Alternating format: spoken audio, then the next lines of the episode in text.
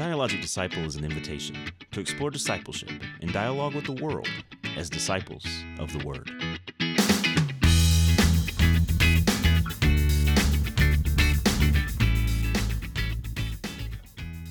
Hello, and welcome to another episode of the Dialogic Disciple podcast. This is Dr. James Johnson, and I am here with Nick Houston. Nick, how are you doing today? I'm doing pretty good. So I Glad thought- to be back on the air. Yeah, absolutely. It's been a while. It's been a while. It's been a minute. It's been a minute. It's just you and me today. We usually have somebody with us, but we uh we're changing things up a little bit at the Dialogic Disciple podcast, and we're going to start scheduling out our podcast to um uh, tackle different topics, different issues, and not just do the standard interview thing that we have been doing. I've enjoyed doing those; those have been fantastic. It's been good to get to know people that It way. It really has, and we're going to continue to do that. But on top of that, we also want to ta tackle some other issues, talk about some other things.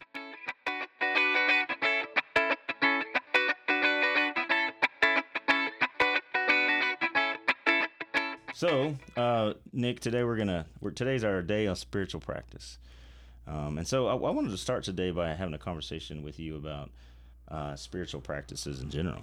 When I say the word spiritual practice or spiritual discipline, what do you think about? I think about weird, mythical, like mystical people doing like. Mythical, as in like unicorns and centaurs. I said mythical, I meant mystical. Okay, okay. But yeah, that's there's a when when you say spiritual practice, I think of a very metaphysical kind of a experience. okay, It's it's uh like an ecstatic experience, some kind of being raised out of yourself or pulled out of yourself Yeah. into. Yeah. I think about when Doctor Strange gets pushed out of his body. Okay. Yeah. Yeah. Yeah. Yeah. Yeah. I think a lot of people have that feeling.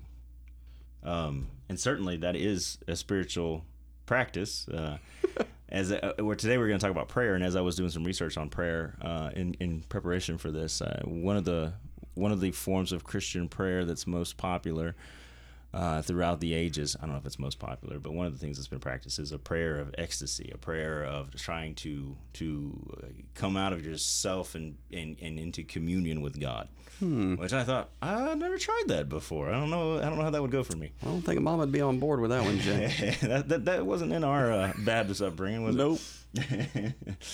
um, it- so spiritual practices are a little bit more and a little bit less than that. They are um, things that we do in our life that uh, help us to form ourselves, uh, to, to help the Holy Spirit to form us as as disciples of Jesus Christ. Um, they can be uh, they can be as basic as prayer or worship or um, uh, giving What about my daily devotional? yeah, so uh, absolutely, that's a spiritual practice, right? Uh, but they're basically things that discipline us and, and shape us and help form us into the disciples that we're supposed to be. You can also talk about them in terms of uh, a means of grace, as John Wesley did. He talked about um, things that that are be, that things that are a uh, an opportunity for God to pour His grace into our lives, um, and uh, what's the word he uses? They become an outward sign of an invisible grace, or so it's it's something that we do uh, that can include something as specific as communion, something like baptism. Those are practices that we participate in. But when we're talking about spiritual disciplines, we're talking about things that we do on a regular basis uh, that help to shape us and shape the world that we live in, help us to become better disciples. You know, for the sake of conversation, I like to think about other disciplines that we practice too. Okay, yeah, that's good. Um, So, what what are some just regular disciplines that you think you practice? like some hygiene disciplines, Okay, yeah, like right. I shower on a regular basis. You You, brush that, your yeah, teeth mhm. twice a day. Yeah, yeah. and yeah. you do it like routinely. You do it so regularly that you do, like You don't even think about it. I don't stand around wondering if I should brush my teeth this morning. right, right. It's just it's built it's built into your daily routine. I think routine. You said that. That's a good word. Yeah. Yeah. I, do, I anytime we have a conversation about spiritual practices, um, not so much recently, but I, it has been really convicting in the past because I was so good about exercising. Yeah. I had a really great routine of working out. You go to the gym and Yeah. Yeah. And you're like this these days a week. This is what I do. I get up at this time and I go to the gym and I spend my hour lifting weights and jog on the treadmill for a minute and then it's time to hit the shower and go to work. Like it was such a routine practice and I didn't have the same discipline in some spiritual practices Yeah. that I did with the physical practice. Did you get to the point where you didn't even? Was it like brushing your teeth, where you were like, "It's not even a question of whether I'm going to do it or not. I'm. This is just my routine. This is what I do." Yeah. Yeah. How did you fall out of it? Uh, life disruptions. Life dis- now. Have there been any life disruptions over the past couple of years for you? Or Um, uh, what really what started it was um, I got a puppy. that is a life disruption. and I had to take care of that puppy. My wife was like, you know, you can do whatever you want as long as you take that dog with you. So, since I had a puppy, I needed to be around. I couldn't form my schedule to that anymore. And then we have COVID hit, Right. and so even if you were ready to go back and get on that schedule, yeah. Are the gyms even shut open down. now? Is that something that's even they are, they are, they've gotten opened up again. But having a puppy? Does that come with a, a form of discipline in itself? yeah, Yeah. Yeah. yeah, that schedule, man, it's got to be rigid, or else you're going to be cleaning stuff up off the floor. Right. Right. That's a, probably a good metaphor. Uh, I Mm-hmm. would think something that we might be able to employ. If you're not if you're not good with your spiritual disciplines, then you might be cleaning yourself up some off the stuff floor. up off the that's right, floor. Yeah. Oh, or off the fan or the ceiling. wherever it may be. Um, I thought about getting Kai for a puppy, and uh, I feel like I'm gonna end up doing most of the most of the labor behind that. So um, decided not to get her. Well, and the and the just so you're aware, it doesn't matter if Kiefer is five or fifteen. You're going to end up doing most of the labor. right, right, Yeah. right. Yeah. So probably not gonna happen. That's been my experience. We let our kids get a cat. We thought that would be easy. Mm-hmm. Um, the only Cats thing you have to do for a cat is clean out the box. And they won't even do that, huh? I have to remind them. they have those self-cleaning litter boxes now that you can get. I have a 13 year old. of course, it's not working out great for me. Maybe I should just invest in the self cleaning one.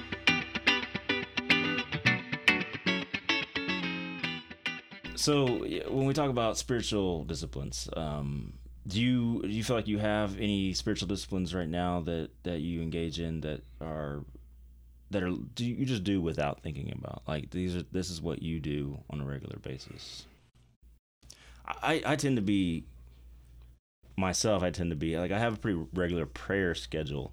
Um, but it's not abnormal for me to to miss the certain time that I want to do it and end up, you know, pushing it back, pushing it back, pushing it back. Yeah, I don't. I do not have a spiritual discipline built in as rigidly as I do brushing my teeth. Yeah, yeah, Um, I I have had at times in life I've thought, you know, I'd really be, I'd just be nailing stuff if I had the discipline to do everything at home well, and be at church every Sunday, hit the gym every morning, and make sure I was always on my daily devotional, like I'm doing the disciple Bible study. yeah. That I was getting that reading done every day. Usually that reading doesn't get done every day. That reading gets done all on Saturday. um, That's kind of the point of disciple, though. You're supposed to be doing on a daily basis because they're trying to train you, right, to to discipline yourself as a disciple, right? Right. So this is going to be a major, like a major undertaking to do these spiritual disciplines Yeah. with you and and really get them ingrained. I, I think it's gonna be. Uh, I think it's gonna be a great practice for both of us, and uh, I hope. I hope, and my invitation is for everybody who listens to the podcast to join in with us. And uh, uh, if we if we could take phone calls, you know, we'd be like, "Oh, how did Right. it work for you?" You know, but we could have some way of, people engaging us and letting us know how it went for them. Um, we're gonna start with a simple one, something that we should be doing anyway, something that is uh, maybe the most essential thing that we do as Christians. Uh, it's it's more it's more important than food and water. It is is about what we breathe, and that is uh, prayer, right? Praying to God. Um, prayer is um, was was a an everyday component um, of Jesus's life. It's something that we find all throughout Scripture. Um, prayer for me has always been something that uh, my my my understanding of prayer has changed a great deal uh, as I've gotten older, and I think that's probably true for most people. When we're little kids, we think of prayer as being like asking God for things and asking God to take care of our family and things like that. As we get older uh, and, and mature in the faith, uh, prayer becomes much more than that, and there are different kinds of prayer and different reasons why we pray. Um, what kind of what kind of uh, presence has prayer had in your life growing up? Always prayers before bed, and always prayers before meals. Yeah. You know, we always thank God for the food, um, and bless it to nourish our bodies, and us to Thy service. You know, Yeah. There's all everybody's got their Mm-hmm. their yeah, road nourishment in there somewhere. Yeah, yeah, yeah. the nourishment of our body. Um, no, I grew up the same way. Like uh, I, I- in fact, when I was a kid, when I was uh, eight or nine years old, uh, and, and and before that even, but I just I just remember a particular period of my life uh, where I felt as though if I didn't pray for my grandmother or my grandfather at night, like something bad might happen to them. Uh, in the uh, in the day, you know, in the evening or the next day or something like that. And I always felt. Sometimes I'd wake up in the middle of the night saying, "Oh, I forgot to pray," and I had a specific like structure of prayer where Mm-hmm. um, where I would ask for forgiveness, obviously, of all the sins that I committed that day, Yep. and uh, for protection for my family. And uh, you know, if I had something, you know, that a new bike or something that I wanted, I'd be like, you know, Right. throw that in there at the very end. You know, Yeah. myself last. Uh, but it had, it had a very, uh, very liturgical kind of structured way of praying, even as an eight-year-old little Baptist conservative kid. Did you ever? Were you ever told that if you didn't end it in Jesus' name, Oh, that's the only way it gets to him. it bounces off the ceiling? That's exactly right. Yeah. yeah. If yeah. you don't have in Jesus' name on there. I still kind of think that in the back of my head. I mean, why am I going to risk it? I might as well, right? Right. Right. Uh, um, that's funny that w- w- those kinds of uh, those kinds of basically, I- mean, it's liturgical, right? It's it's something that we're taught, and you and I grew up in, in non-liturgical traditions. Uh, well, as as Michael Devine would have Michael say, Devine would say differently- they are, differently yeah. liturgical, but. Uh, certainly not in a high church way. We we don't have that, but we did have our own liturgy, right? We did have a liturgy. You had to Oh, say yeah. in Jesus' name at the end. It was Right. just as important. You wouldn't start the Lord's Prayer any other way than our Father who art in heaven, right? Well, and even like those elements of the blessing that we both have in common, there's some liturgy in, uh, really defined liturgy in what kind of words need to be in this. Yeah. Yeah, magic words, you might say. hmm Magic words. Um, you go with Father God or Almighty God, Dear God. hmm hmm What are your options? Yeah. So it was a church I was working in in uh, Oxford, Mississippi. That um, they gave me the one. They gave I was the student ministries director, and one day I got to do the prayer. Uh, I got to do the the uh, what was it? The prayers of the people or pastoral prayer or something. I can't remember exactly what it was, but I got up there and said, uh, I prayed, uh, "Our Father God, our Mother Spirit." Our brother Jesus, right, and tried to use the family language Mm, to kind mm. of describe the Trinity, and I got in so much trouble for using the mother language with the Holy Spirit. But I thought it made sense. It made sense to me, as we're brothers and sisters gathered with our with our fellow brother in the family of God. Um, but so the, the what the language that we use in prayers is very important. It's not just important to us; it's important to other people as well.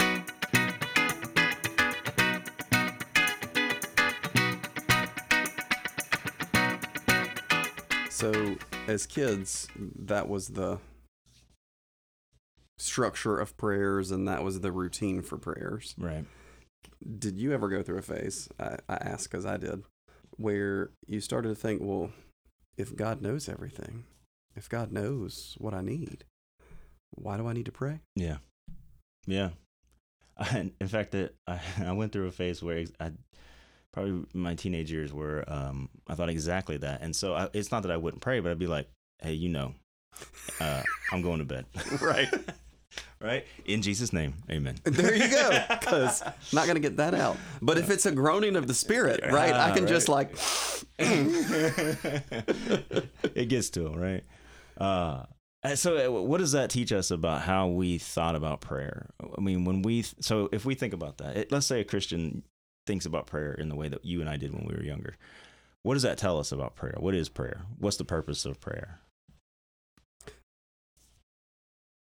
to get stuff. To get stuff, yeah. Um, and it does not necessarily like material stuff, but just to to petition God, right? Yeah. So petitioning God is is kind of the the main way that we think about prayer when we're younger. It's about telling God uh, what we what our concerns are, and asking God to to um, alleviate those concerns, Mhm. right? Um, And and once you figure out that God already knows your concerns, as Scripture tells us, right? Mm-hmm. Then then that then prayer I think transitions into something else if we continue down the journey of discipleship on the road, so to speak.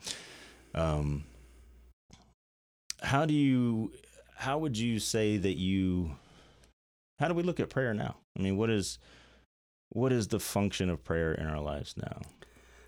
I don't know where this is going to hit, but I'll tell you what it is for me now is making the space for God to respond. Okay.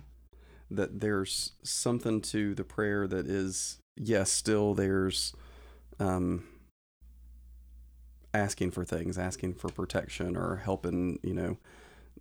I want the Spirit to be present in this decision and I want to make sure I choose the right thing. But then there's also a time of how can I quiet myself to hear God respond. Yeah. Um, sometimes it happens right then. Sometimes it doesn't happen right then. So like you're so you're saying a time when you you intentionally just sit in silence Yeah, and allow for the Spirit to speak. Right. Um, I don't do that nearly enough in my life. I find like I don't have a lot of time for silence. Well, and it's not just an issue you have with God. I mean, Yeah. Yeah. that's just kind of James is a little fast moving. right. I'm on to the next thing. Let's go. Uh, no, that's exactly right. And I think uh, I think some some silence and and some just calm would probably be good. I'm, it feels like I'm Mhm. filling every moment of my day that doesn't have something going on with reading or with some kind of uh, video or some kind of learning or some kind of you know writing or whatever.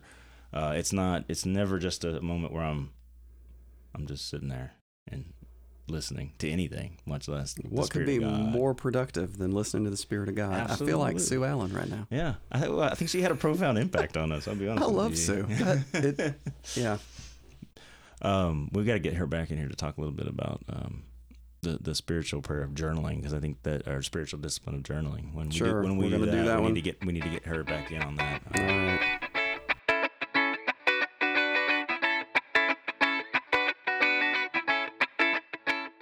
So I think prayer is that, and then I also I've come to look at prayer more.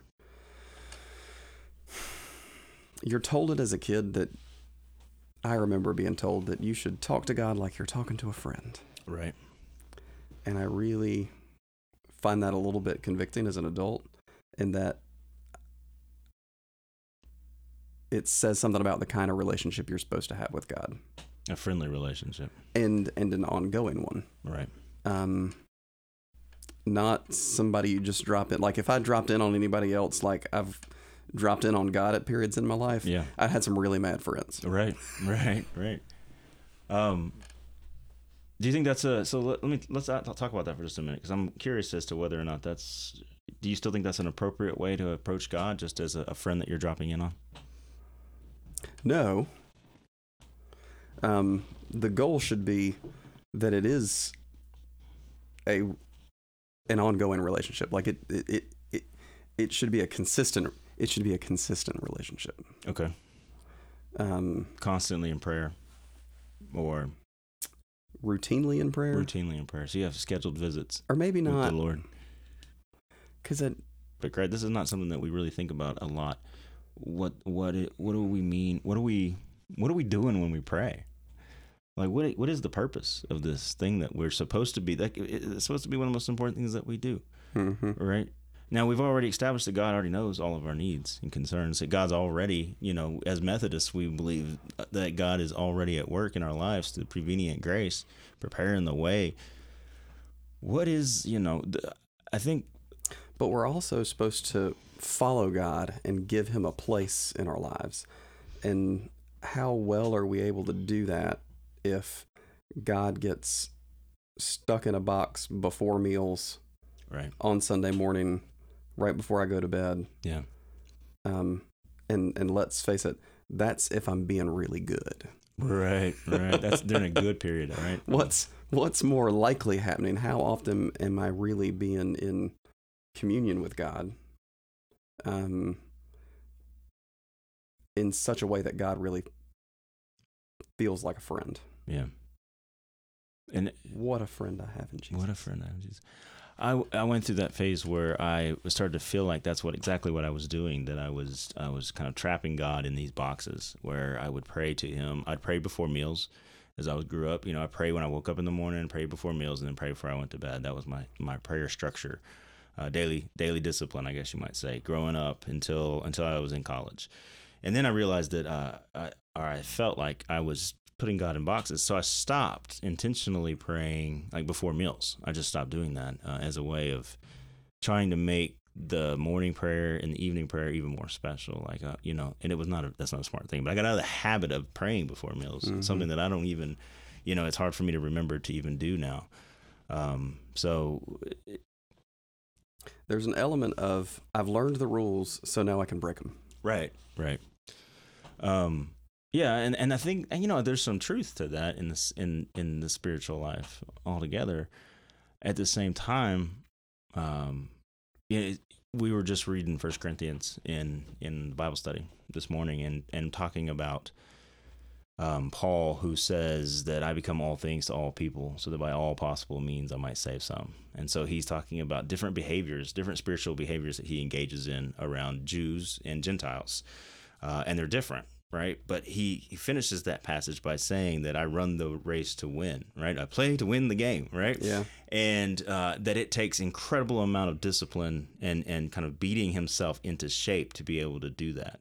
So even though he has freedom to move back and forth between Jews and Gentiles and, and different spiritual behaviors between those two things, it's only because he has a rigid self discipline that is geared toward the gospel of Jesus Christ that he's able to do that.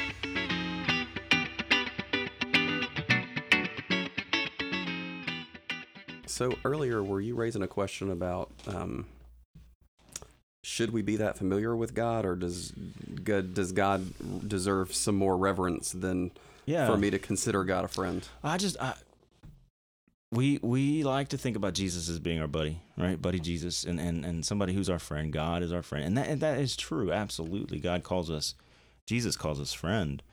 Uh, if we do, if we follow him, if we obey his commands, uh, to love one another. But we're also talking to the God of the universe, the creator of the universe. And so part of me wants to, part of me still wants to have this this very strong reverence and very careful language um, when we approach God, Mhm. right? And not just be willy nilly with what we're saying. Um, and I think part of part of the high church tradition of having liturgies and structured prayers and the and prayers that are written out, you know, and not just extemporaneous Yeah. is is to show the reverence and preparation for praying. I don't know though. At the same time, I don't do that when I talk to you. I don't script out what I'm going to say when I come over. You get down to your office to talk to you, right? So I don't know. Uh, What do you think? I, I that I'm I'm torn in between those two places. I think both are appropriate. I think both maybe have a time and place, but. I mean, this is, this is creator of the universe. I can't just be like, "Hey, man, what's going on?" There is a, I- I do think there's a hair to split between a familiarity that is casual and a familiarity that's regular. Okay, say more about that. Like, I want to have a relationship with God that is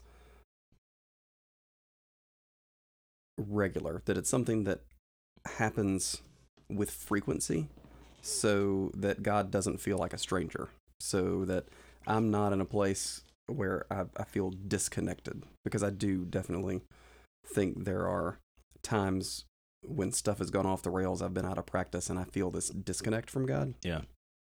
And so I certainly want to have a relationship that keeps that closeness. And so there's, uh, I could say familiar and it mean for this not to be a strange thing Okay. versus a familiarity like I have with you where it kind of gets casual. There, you have maybe lost some reverence. There's not, Okay. um, So you you you mean familiar and not casual. yeah. So we have a familiar relationship with God, and not necessarily a casual relationship. And by casual, we're, we're saying like a like a irreverent. irreverent, right? Um, no, I think I think that that's a common feeling, though. I think that a lot of people feel that way. Um, I uh, I, you and I, like we've talked about this before. I mean, we grew up in unstructured traditions when it came to prayer and and extemporaneous prayer. You know, even when the Mhm. pastor is praying, you know, it has to. It's if you've written that out, it's not real, Mhm. right? Almost as if it's fake. If if it's some kind of liturgy, then it's not sincere. Although Jesus gave us the very first kind of not the first, but the first Christian, you might say, the first Christian uh, liturgical prayer, which is the Lord's prayer, which we pray every Sunday. How can the spirit move pre-planned? well, maybe the maybe the spirit uh, work plant moves better when there's a little bit of a structure there, right? Uh, and then that, that- man, the, there's so much that we could. Uh, That's something that we need to dive into uh, at some point, maybe during one of our pop culture weeks um, or theological uh, uh, issue weeks. But the idea, the the relationship between um, extemporaneous or, or instantaneous or spontaneous and and and pre-planned structure, right?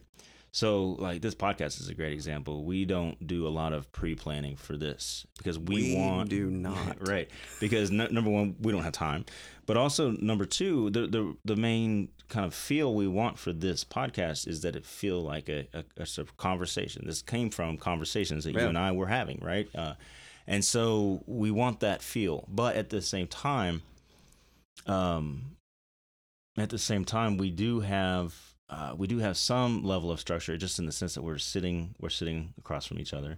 We had to prepare the mics and get the sound check right, and we had to uh, come up with a topic, and you know, Well, we do have an outline for Right.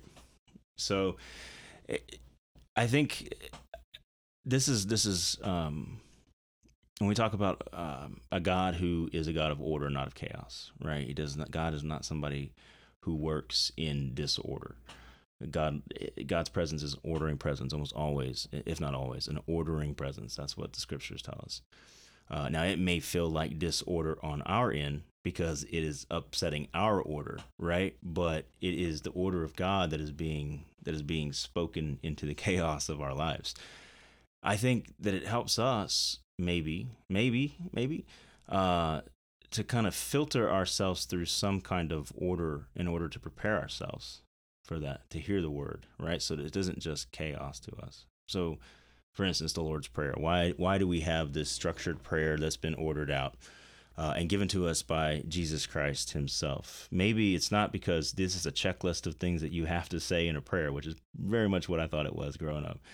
Uh, but rather, it's to prepare ourselves with this kind of just really simple, basic order, this kind of funnel that the Spirit then can can work its way through and and start to open up other areas in our life uh, that the prayer actually speaks to that we've never even thought of before. I don't know. Does that make sense? Or is that just total chaos? no, I think it does make sense. I mean, that is, I, I'm actually a fan of the pre-written prayers. Yeah. Um, because I do Have you always been though? I mean, Uh, I mean, that was a new concept. Um, because yeah, I'm come from a tradition of extemporaneous prayer. so how did you make that transition to being a fan of that? Like, what was that? How was Just wanting to try other traditions. I mean, really going to college and being like, Yeah. you know, I want to see what the Lutherans are doing and what the Episcopalians are doing and what the And Presbyterians are doing. you were attracted to it as something that you were like, I really like this. Yeah. Yeah, once I got into it. Yeah. Oh, well, and there was something, and I don't know why it mattered, but for some reason I liked the idea of praying a prayer that Christians had prayed for Yeah. Thousands Yeah. No. of years. I love that. know. I love that. Um, the Apostles' Creed, Mm-hmm. you know, having that synopsis of the gospel. Yeah. Here you go. No. This is what we believe. Even though the Apostles' Creed leaves out quite a bit It does. uh, of the gospel, even I mean, it leaves out the entire life of Jesus Christ. Right. Basically, you go straight from Virgin Mary to uh, uh, Pontius Pilate, right? Yeah. Um, Oh, it's definitely just grabbing the high points. but those aren't even all the high points. I don't know. Uh, well, how long do you want it to be, James? just read the Gospel of Mark just every Sunday. every Sunday. we read the whole Gospel of Mark.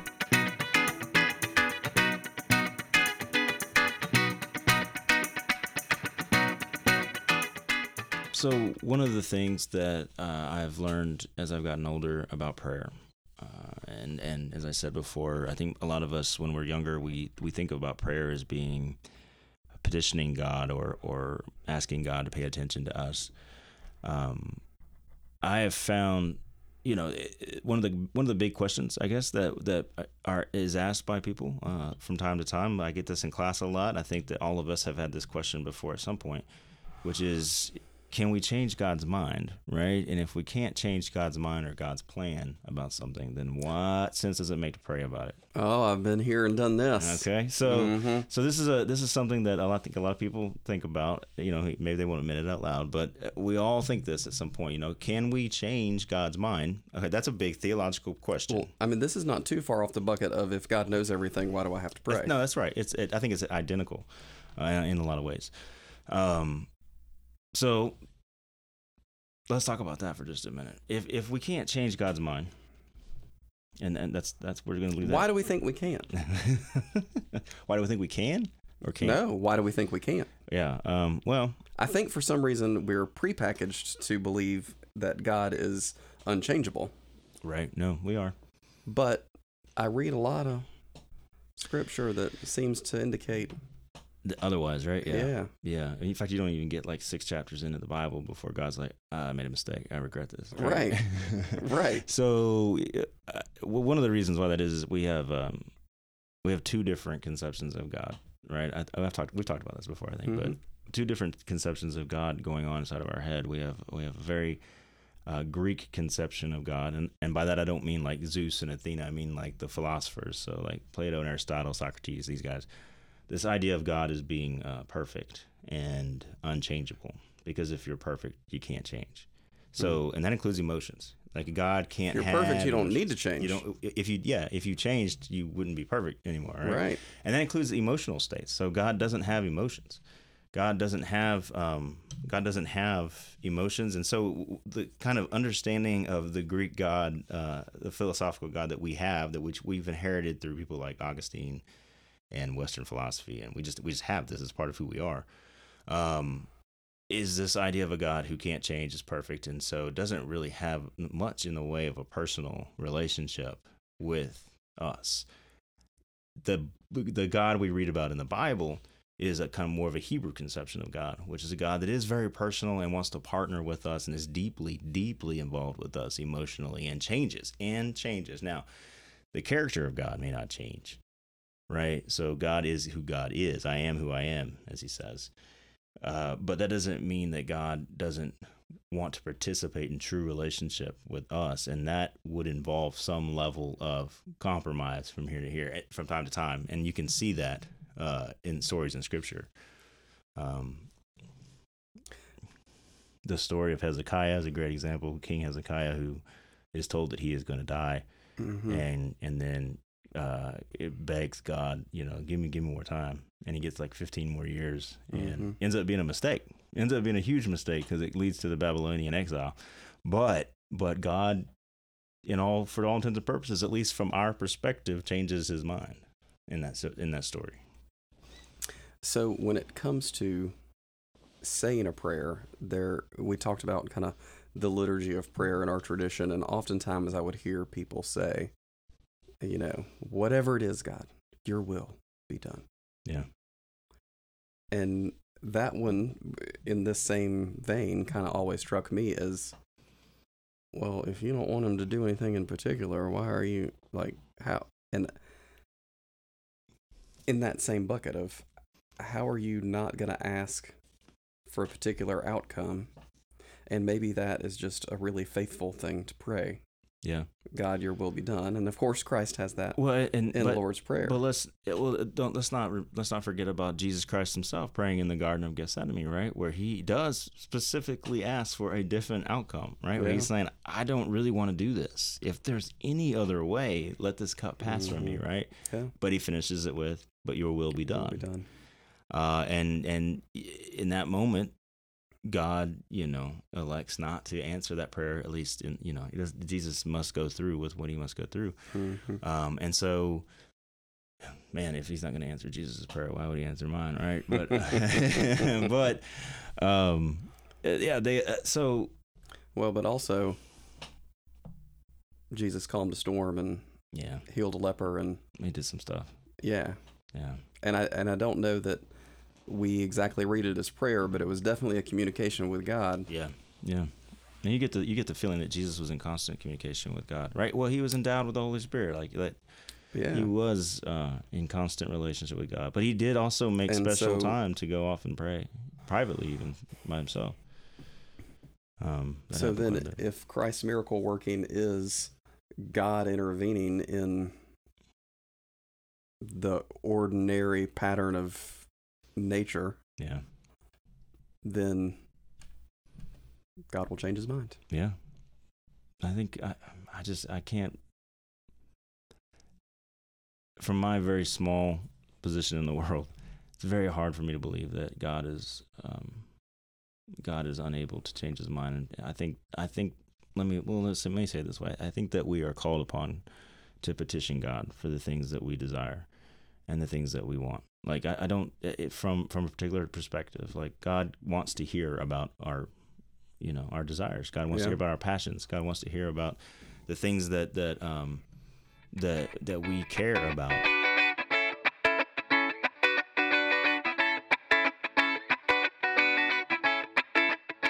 So there's a tradition within the church um, called praying the hours, and it's something that is part of that mystical tradition that you were uncomfortable with earlier. Um, but it's also part of the it's part of the Jesuit tradition. It's part of the Okay. Catholic tradition. It's, it's and it's older than that. It's not just a thing that belongs to them, but um, it's something that I think we see Jesus Himself doing. But it's called praying the hours, and that means praying, praying at a particular time every single day. Um, and what I thought we would do is starting um, this month, November, we would do um, every single day. We would pray three times a day at particular times. So when we wake, we pray. At noon, we'd pray, and before we go to bed, we'd pray. Now, I it may actually be better to set times to these things so that at 8 a.m. we pray. Is this how the Muslims do it, James? Uh, well, they they got it from they got it from their Christians brothers and sisters. But yeah, they pray five times a day, uh, facing Mecca. Right? Wow, we so don't we're not to, even we don't have to five face- times a day? Yeah, well, I thought we, I thought we'd start with something. Start with three. We start All with right. three and see where we get. Um, uh, so how about I, I thought maybe we what we do is um, I, it might be better to set a time to it. So if we did 8 a.m., noon, and 8 p.m. Well, do my times have to be the same as yours? Yeah, I, I, well, I think so. I think I think uh, I guess not.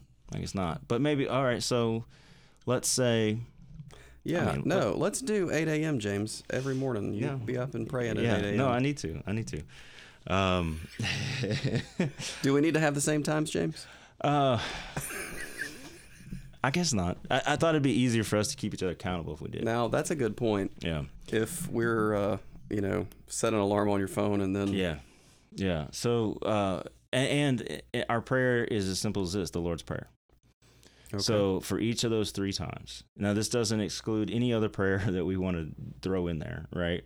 But for those that is on top of this, or. yeah, I mean like if you decide you want to pray with your family or something, you can't be like, "No, I only pray these 3 times," you know, and or Oh, if, okay. or if it's Sunday morning and you want to join in the prayer of the people or something like that. It's not right. like, "Oh, I can't do that." No. This is uh this is something we're adding on top of whatever it is we're already doing Okay. in our lives. But uh, to pray uh, the Lord's Prayer in the morning at sometime 8 a.m., maybe noon, and then 8 p.m. or sometime in the evening. And whatever time it is that w- we decide, whether it's individually or together, it should be the same time every day. So it's uh, we're, we're, what we're trying to do is form a habit and, and create a structure, right? Okay. um, and and to pray through their Lord's prayer, as simple as that. And then like a moment of silence, right? Just to kind of, Mhm. as you were talking about before, give some room for the Spirit to move. Um, as I've gotten as I've gotten older, what I've realized about prayer is is that it's it's less about petition, it's less about trying to change God's mind, as we were talking about before, but Mm-hmm. really more about, like you were saying, providing a space for the Spirit to transform me, right? Yeah. What prayer does is over time, it transforms our will to align with God's will, right? So that Mhm. when we pray, then, like as Jesus says, when we pray in Jesus' name, whatever we ask for will be given us because we will have been moved toward the will of God itself. So it's Oh. already going to come. It's going to come. Mhm. It's God's will. But that that's the point of prayer and really the point of being a disciple is to shape our wills into the will of God. I think. I, and I, that's something that uh, as far as prayer has gone has, has come has become more and more uh, apparent to me in the past few years of my life. So.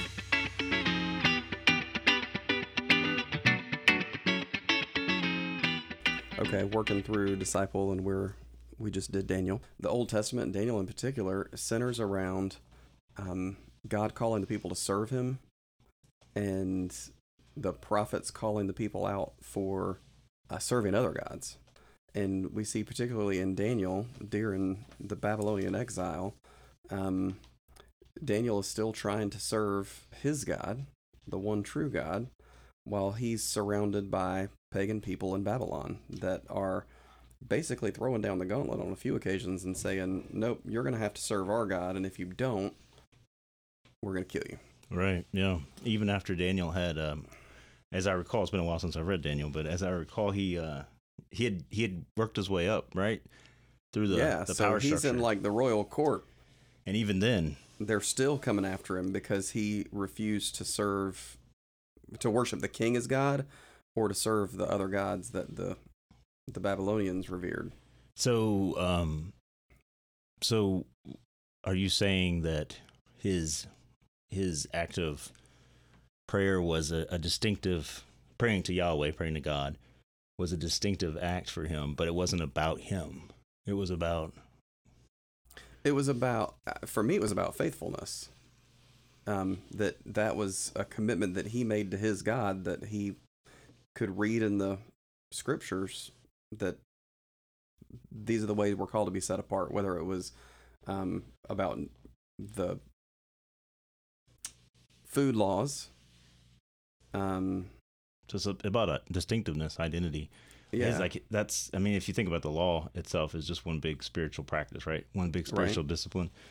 Um, and this is the way in which the people of Israel um, were made distinctive. Their identity was was made to stick out because that's that's kind of the whole point of all of this. One of the things, you know, prayer is supposed to be one of those things for us, right? right, all these spiritual disciplines coming to worship on sunday morning is supposed to be an act of distinction right it's supposed to be an act of um, declaring our identity and so when daniel when particularly when you're talking about daniel praying that's what he gets in trouble for right that's what he gets thrown in the lion's den. he gets for. thrown in the Yeah. lion's den for that because and and what's funny about that is because the people who are hunting him down know exactly what time of day he'll be praying right Yeah, because he's on that same schedule He's that we've been that talking discipline. about so it's actually his faithfulness that gets him in trouble to a certain degree, you might say. And yet he continues to do it. In a, in a world, a nation that we live in now where a lot of people consider themselves to be Christian, in the world that we live in, in particular, where we deal with mostly people who consider themselves Christian on a daily basis. Yep. Is there a way that practicing prayer in the way that we're talking about makes us distinctive, or is it something that has a different effect for us today? Neither, neither one of us are going to be thrown to the lion's den for doing this practice that we're talking about doing, right? No, yeah. If, well,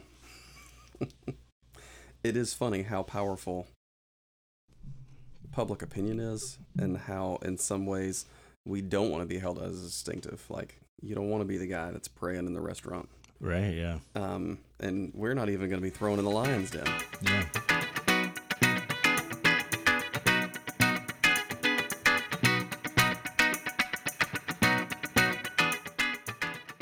This will be interesting to see if uh, what effect Yeah. What effect the routine has. So we'll we'll do this for the month of November, and then when we get together in December to talk about our next spiritual practice, and we'll kick around some ideas for that. Um, we'll have a little recap and see Mhm. if it's something that has had an impact, and there's something that um, something we want to continue to keep doing. Maybe even we'll see. We'll see. And again, I invite anyone else who listens to this podcast. I invite anyone who who wants to, to participate with us. And and if you do, let us know. Let us know that you're doing that, and uh, let us know how it's going. And maybe we can uh, figure out a way to to get some of your responses into our our assessment at the end of the month. We really need like a voicemail box, We do. like a radio yeah, station. we do. We do. We can work on that. Um, well, Nick, this has been a great conversation about prayer and, and spiritual disciplines. Um, I'm looking forward to doing this. I I'm I'm absolutely intrigued. This this will be this will be a level of like routine and commitment to a process that I haven't had in a while. So It'll be like going to the gym it will be. three times. I'm going a to day. be spiritually jacked and tan. I don't know about the tan part. Nick, I'm glad that we had this conversation. And uh, Northside, thanks for joining us. And uh, we'll see you next week. Amen. Amen.